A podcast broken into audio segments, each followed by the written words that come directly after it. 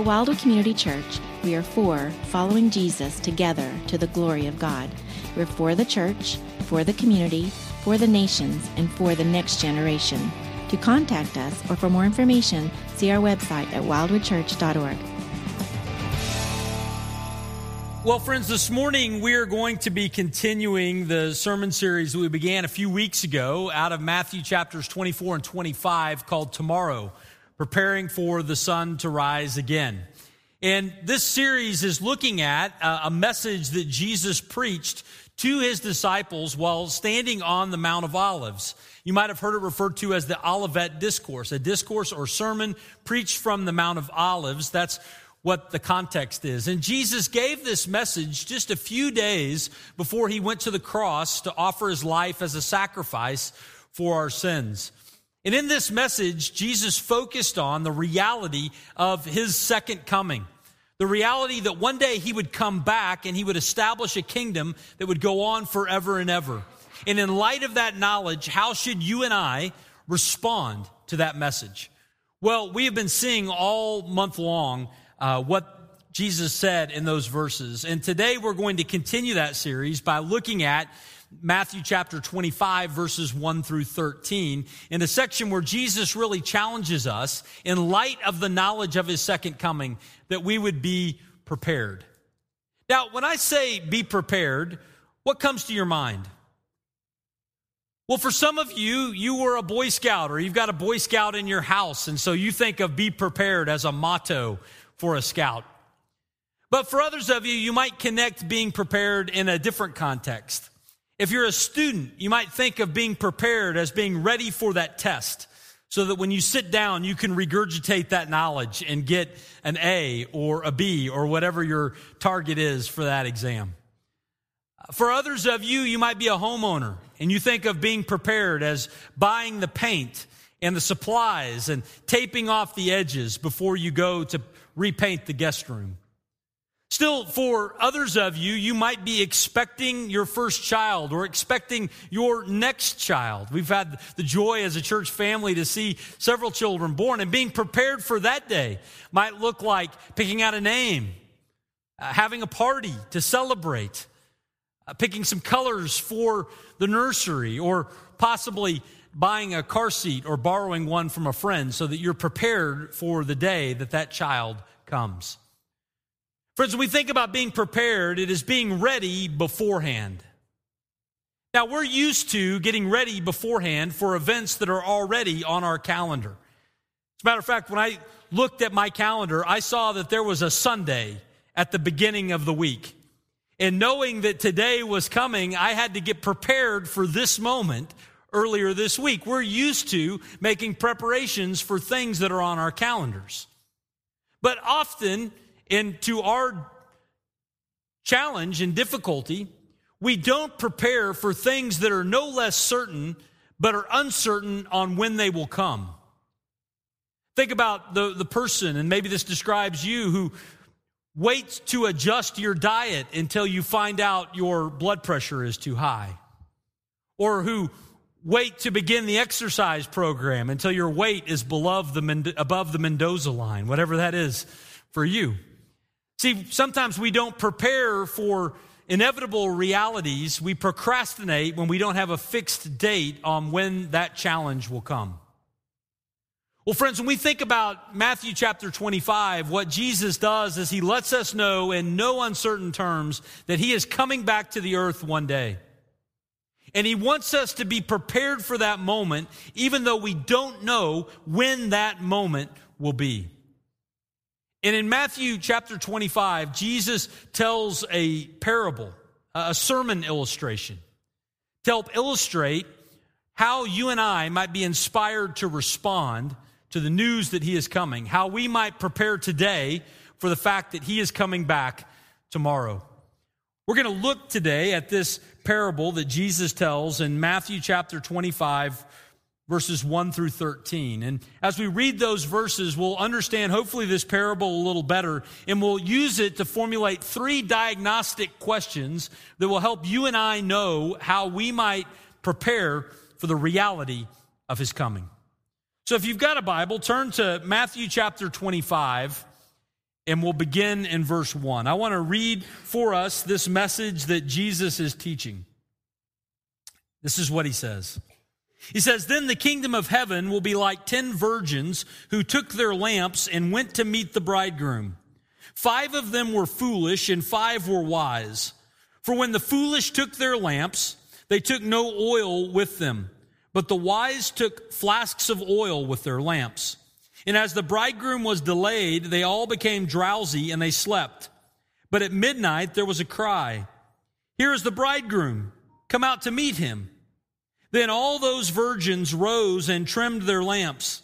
And the foolish said to the wise, Give us some of your oil, for our lamps are going out. But the wise answered, saying, Since there will not be enough for us and for you, go rather to the dealers and buy for yourselves.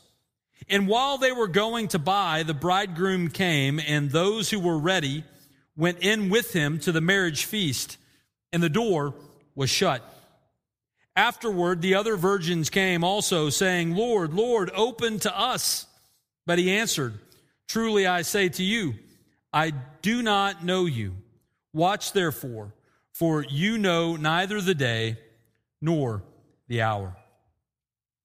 Now, friends, in those 13 verses in this parable that Jesus tells, we're going to see three diagnostic questions that will help us know how we might prepare for the second coming of Jesus. But before we look at those diagnostic questions, it's helpful for us to, to understand this parable a little more. The parable of the ten virgins. Now, I mentioned earlier that parables were sermon illustrations. They were stories that Jesus told to help connect his audience with something that they needed to know.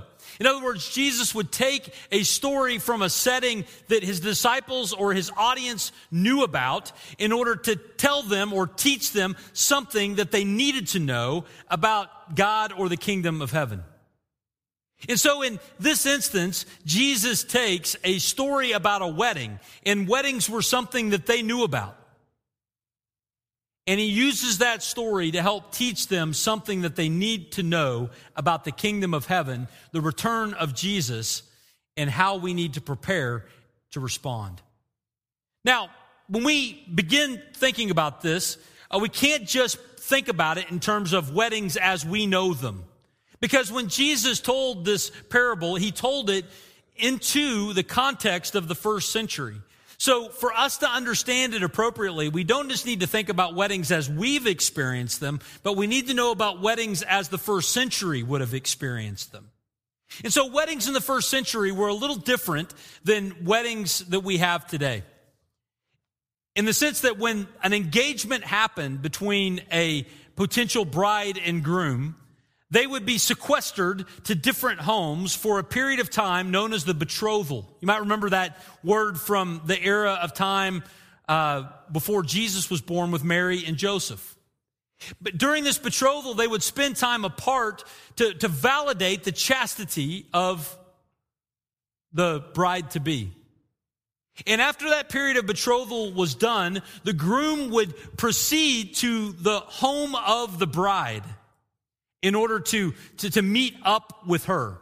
And the wedding would take place in the home of the bride.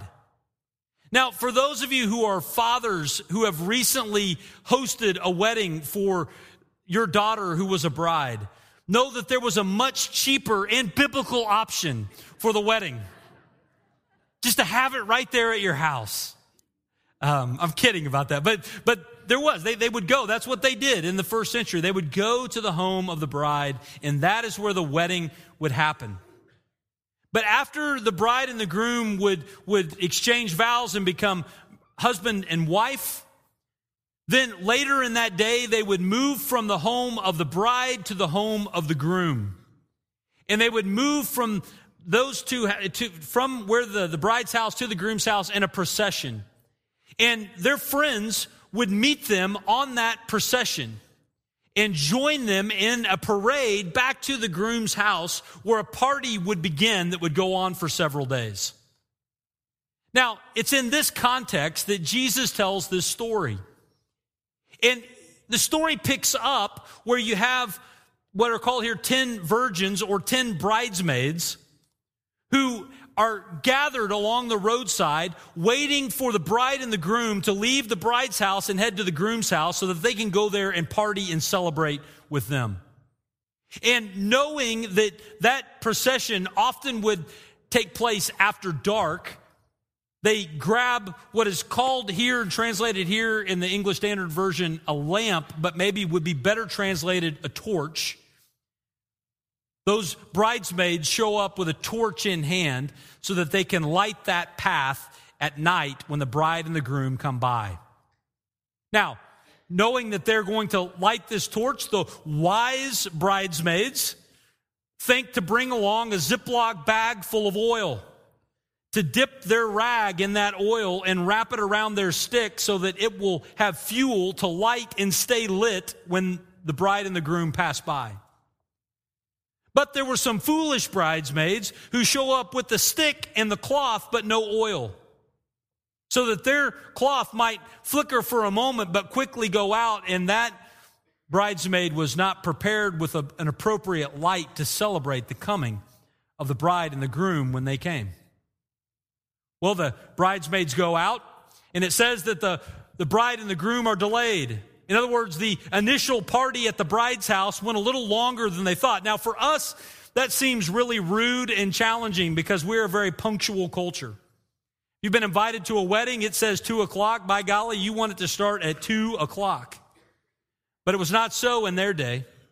In their day, the bride, the bride and the groom would get married at the bride's house, and when that party ended, they would head to the groom's house. And the, the, the people who were going to join them in that festivity would just wait along the roadside until they came ready to go so that when they passed by, they could go and join them at the groom's house for the party.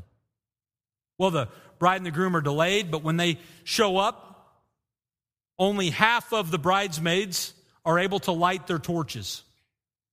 The other half, unable to light them because they have no oil.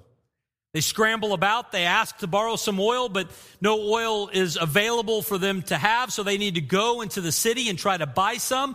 And when they go into the city to buy some oil, the procession moves on to the groom's house and they miss their opportunity to join the party, and they're ultimately kept out of the celebration for all the days of that feast, much to their chagrin.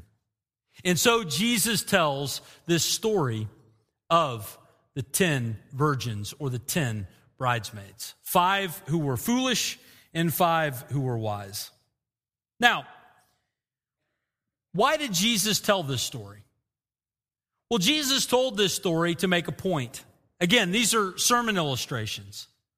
And sometimes we are tempted to try to make the parables, as Bible commentators would say, walk on all fours. In other words, we want to make every little detail in the parable mean something uh, very specific. But in reality, most parables were not told to make 10 points, they were told to make one point. And in this instance, Jesus tells a parable to make a point, and he's very explicit about what that point is. He tells us why he told the story. And he tells us in Matthew chapter 25 and verse 13. He says, I told you the story so that you would watch, therefore, because you do not know the day or the hour. In other words, because you don't know when I'm coming back to this earth, be prepared so that you will have your torch lit and not be searching for oil at the time that I come back. That's the point that Jesus makes. Now, he makes this point inside of a larger message that has been talking about this last seven years before his return, known as the Great Tribulation. And if you've been with us the last three weeks, we've been talking about how there will be a period of time upon the earth, a period of seven years of, of judgment that God will pour out upon the earth that will precede the return of Jesus. And I think that Jesus tells this story inside of this context, letting us know that specifically he might be talking to those who are living during that seven year period, inviting them not to wait till the very end of that seven years to trust him. But by application, the point that he's making applies just as much to you and I as it does to those who might be living in that last seven years. I mean, let's think about it there will come a time where each of us will stand before God. The amount of time between now and then is unknown to us. We don't know if we'll live another 10 minutes, another 10 years, another 50 years, or if Jesus will come back tomorrow. But whatever it is, at an unexpected time to us, at a time unknown to us, we will stand before God Himself and have to give an account for our lives. That's why Charles Spurgeon says of this passage, he says, To those of us who will not be alive at the second advent of Christ, the midnight cry, Go ye out to meet him, will sound forth at the hour of death. In other words, there will come a point where you and I will all have to stand before God. Whether it's through death or through the return of Christ or through the rapture, as we talked about last Sunday, we, there will be a, a moment where we will stand before him. And in light of the reality of that moment, how do you and I prepare? Well, friends, Jesus tells this story. And inside of it, I think there are three diagnostic questions that let you and I know how we might prepare for the sun to rise again. So let's look at those questions. The first question that I think we can ask is this Are you a foolish professor or are you a wise possessor?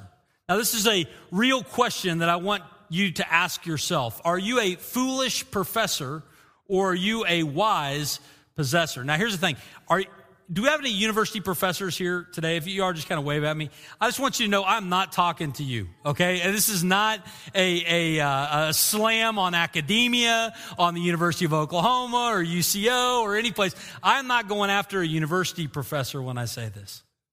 But what I am saying is that Jesus creates a category inside of this parable for someone who is professing to be one thing, but actually possessing nothing. Somebody who says that they are a follower of Christ, but in fact, they are not.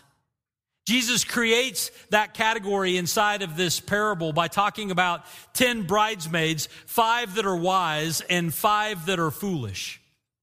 And when we look at those 10 bridesmaids, one of the things that's interesting is that they actually share a lot of things in common. What do they share in common? Well, let's, let's take a look. One of the things that they share in common is a connection to the bride and groom. These are not just random members of the city. They're not professional friends. These are people who actually had some connection to the bride and groom. So that is something that they share in common. It's also noteworthy that they all have torches. They all showed up with a lamp. They had the equipment. A third thing that we might see that they all had in common is that they all showed up. These were not people who stayed home. These were people that RSVP'd yes and actually went out to the roadside. Not only that, but these were all people that had a desire to go to the party. They had a desire to be with the bride and groom and to celebrate with them on that day. And lastly, we might notice that they all had a similar look. And we know that because they were bridesmaids. They would have all had matching dresses on. Now, that's our culture. I don't know what they were wearing. But the point is, when you see this description, they lump, they're all lumped together, aren't they?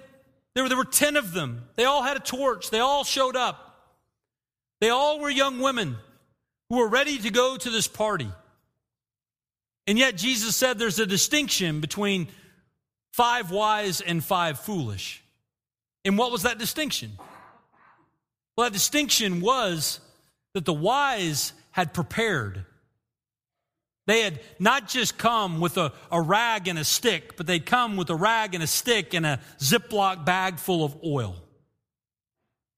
So they could douse that rag so that it would burn appropriately when the bride and the groom came by. They had made a preparation. Now, friends, I want to make a connection now to our lives. Some of you, even as I was talking about this, are anticipating what I'm getting ready to say. But when we think about the difference between foolish professors and wise possessors of genuine faith today, there are a number of things that those two categories of people actually both have. There are some similarities that they have as well. Both the wise and the foolish may call themselves Christians. They may stand up and say, Yes, I am, am a Christian. If they were given a, a, a, piece of paper to fill out for the next census in the United States and it asks what religion they are, they would fill in the little bubble to say that they are a Christian. Not only that, but they have some equipment. They have a torch. They have a Bible. They might even have several Bibles. Not only do they have a torch, they have a Bible, but also they, they showed up. They go to church. They're in rooms like this all over the world on mornings like this. Not only that, but they have a desire to go to heaven. If you were to ask them, do you want to spend an eternity in heaven or do you want to spend an eternity in hell? My guess is their answer is going to be, I have a desire to spend an eternity in heaven. Now, here's the thing I'm not saying that everybody who calls themselves a Christian, owns a Bible, goes to church, and desires to go to heaven is a foolish professor.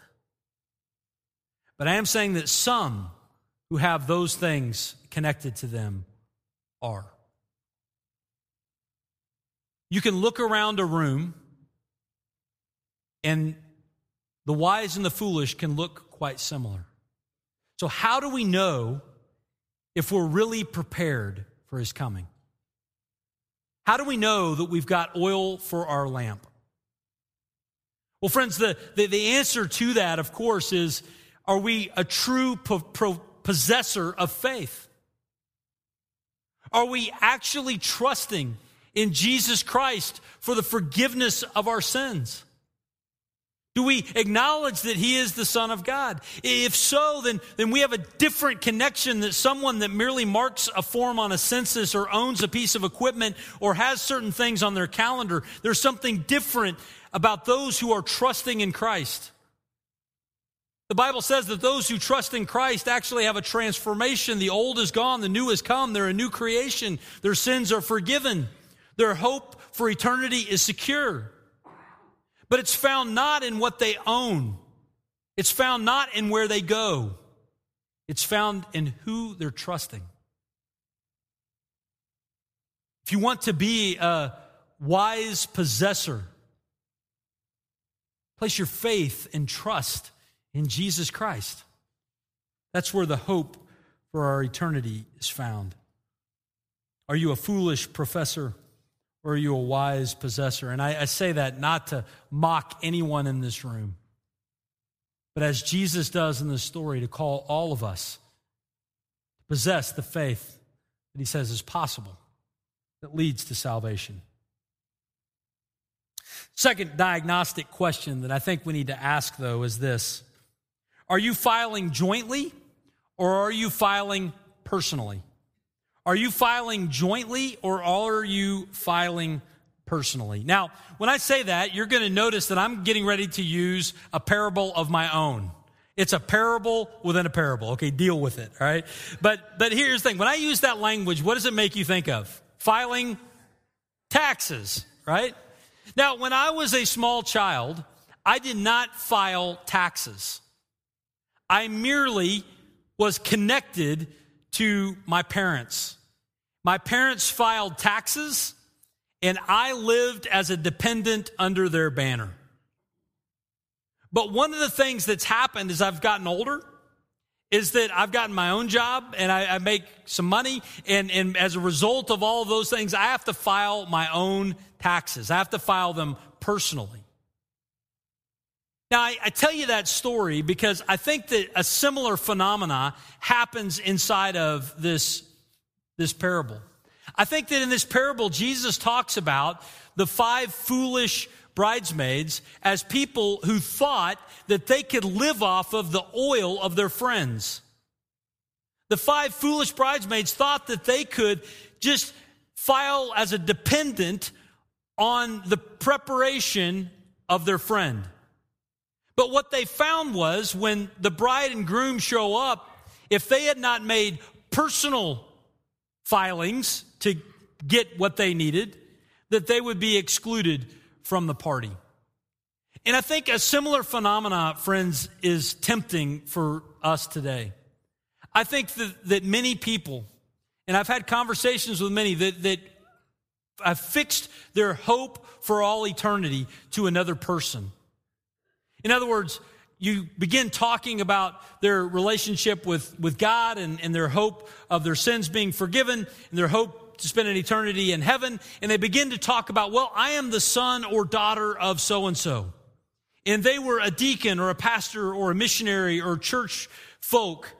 And so, because of their connection, I'm kind of covered. They have enough faith, they have enough oil for me.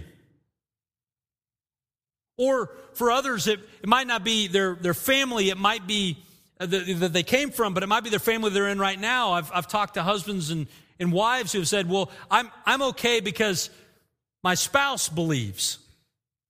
And so, fixing their hope upon the faith of their spouse, hoping that they have enough oil to cover both. Or it might be a parent to a child, or children to your parents, or it might be the connection that you have inside of a church.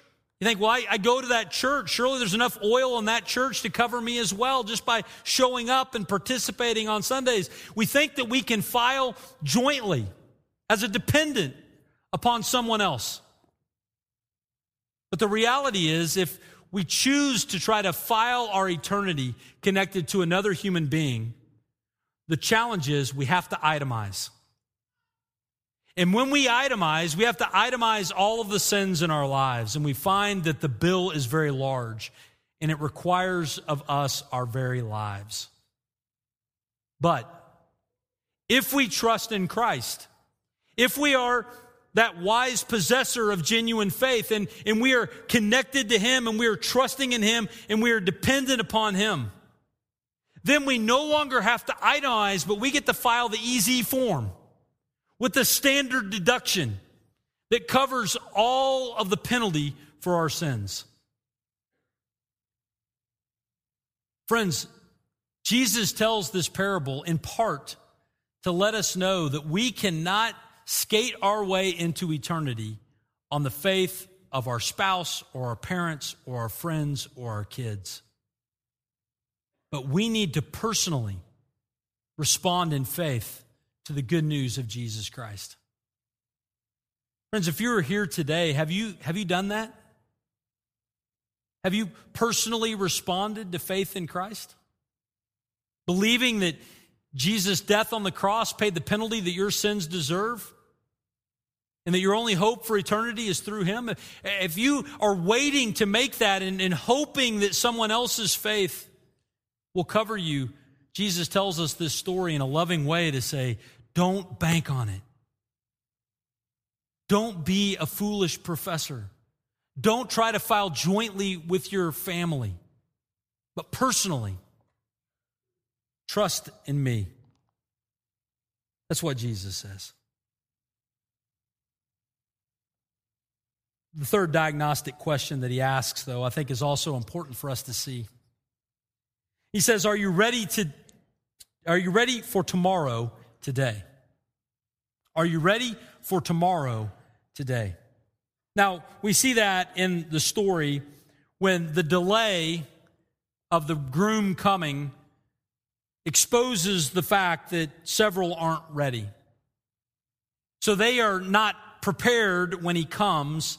And when he comes, they move into the house, and then the door is shut, and the time is too late. This story, friends, is a reminder for us that there will be a time when it is too late for us to respond. Sometimes we want to put off getting serious about our relationship with God until a future time when we understand everything, when all of our questions are answered, then I'll believe, well, there, there may be a time when it's too late. We may want to put it off until we're out of high school or out of college because we think that there's something else we're going to enjoy more in the meantime. And Jesus says, don't put it off because it might be too late. And it might be too late because Jesus comes back. And when he does, it'll happen like a thief in the night, as we saw last Sunday. And we might miss it. Or it may happen that he comes back and we stand, or that we, our life ends sooner than we thought, and we stand before him because we died earlier than we thought. Again, Spurgeon's quote here is helpful. To those of us who will not be alive at Christ's second advent, the midnight cry, Go ye out to meet him, will sound forth at the hour of death. Friends, this last week, officiated, uh, was a part of some funeral services. Those that died did not forecast their death. They didn't say, Hey, I'm going to die on a Tuesday, so I'm going to believe on a Monday. They didn't have that kind of foreknowledge. Thankfully, in those situations, the individuals had placed their faith in Christ while they still had time, but the reminder is still there for us. There will be a time when it is too late. So, we're putting it off, why? Jesus tells us this story that we might not delay, that we might not wait, but that we would believe in Him now. Friends, I can honestly say, as somebody now, I, I, realize when I when I start talking this way, some of you are going, "Oh, nice, Sonny, you're you know young man," and for others of you, you're looking at me. I sound really old when I'm getting ready to say this. But I can tell you, as a 46 year old guy, I'll just come right on the table, right? As a 46 and a half year old guy, I've yet to meet a wise person, yet to meet a wise person whose advice to me was, "I wish I'd have waited to believe in Jesus till later in life." Never met that person as a 46 and a half year old guy, I've never met the person that said, you know, I, w- I wish I would have waited until later to get serious about my relationship with God and following Him because I sure had a lot of fun in my late teens and 20s. Yet to meet that person. Why? Because God knows what He's talking about. It's out of His love that He comes to us and points the way for us invites us to follow him in this life for our protection and provision, but also invites us to follow him into eternity where he will protect and provide for us forever. There's a party, friends, one day that we, none of us want to miss. Let's not have the door closed because we waited to respond until it was too late. Father God, we just thank you so much for the opportunity to worship today. We thank you for the, the word that you have given to us in Matthew 25 that tells in this beautiful story about our need to respond and our need to not wait until it is too late. Father, I pray that every heart, every soul in this room would hear in that your love and would respond in faith, trusting in Jesus for the forgiveness of their sins and for their hope for all time. Father, even now as they, as they sit there, Father, that they would come before you, trust in you, come to the altar, and find the provision of life in Jesus. That we would all be wise possessors of faith on that day. We thank you. We pray these things in Jesus' name. Amen.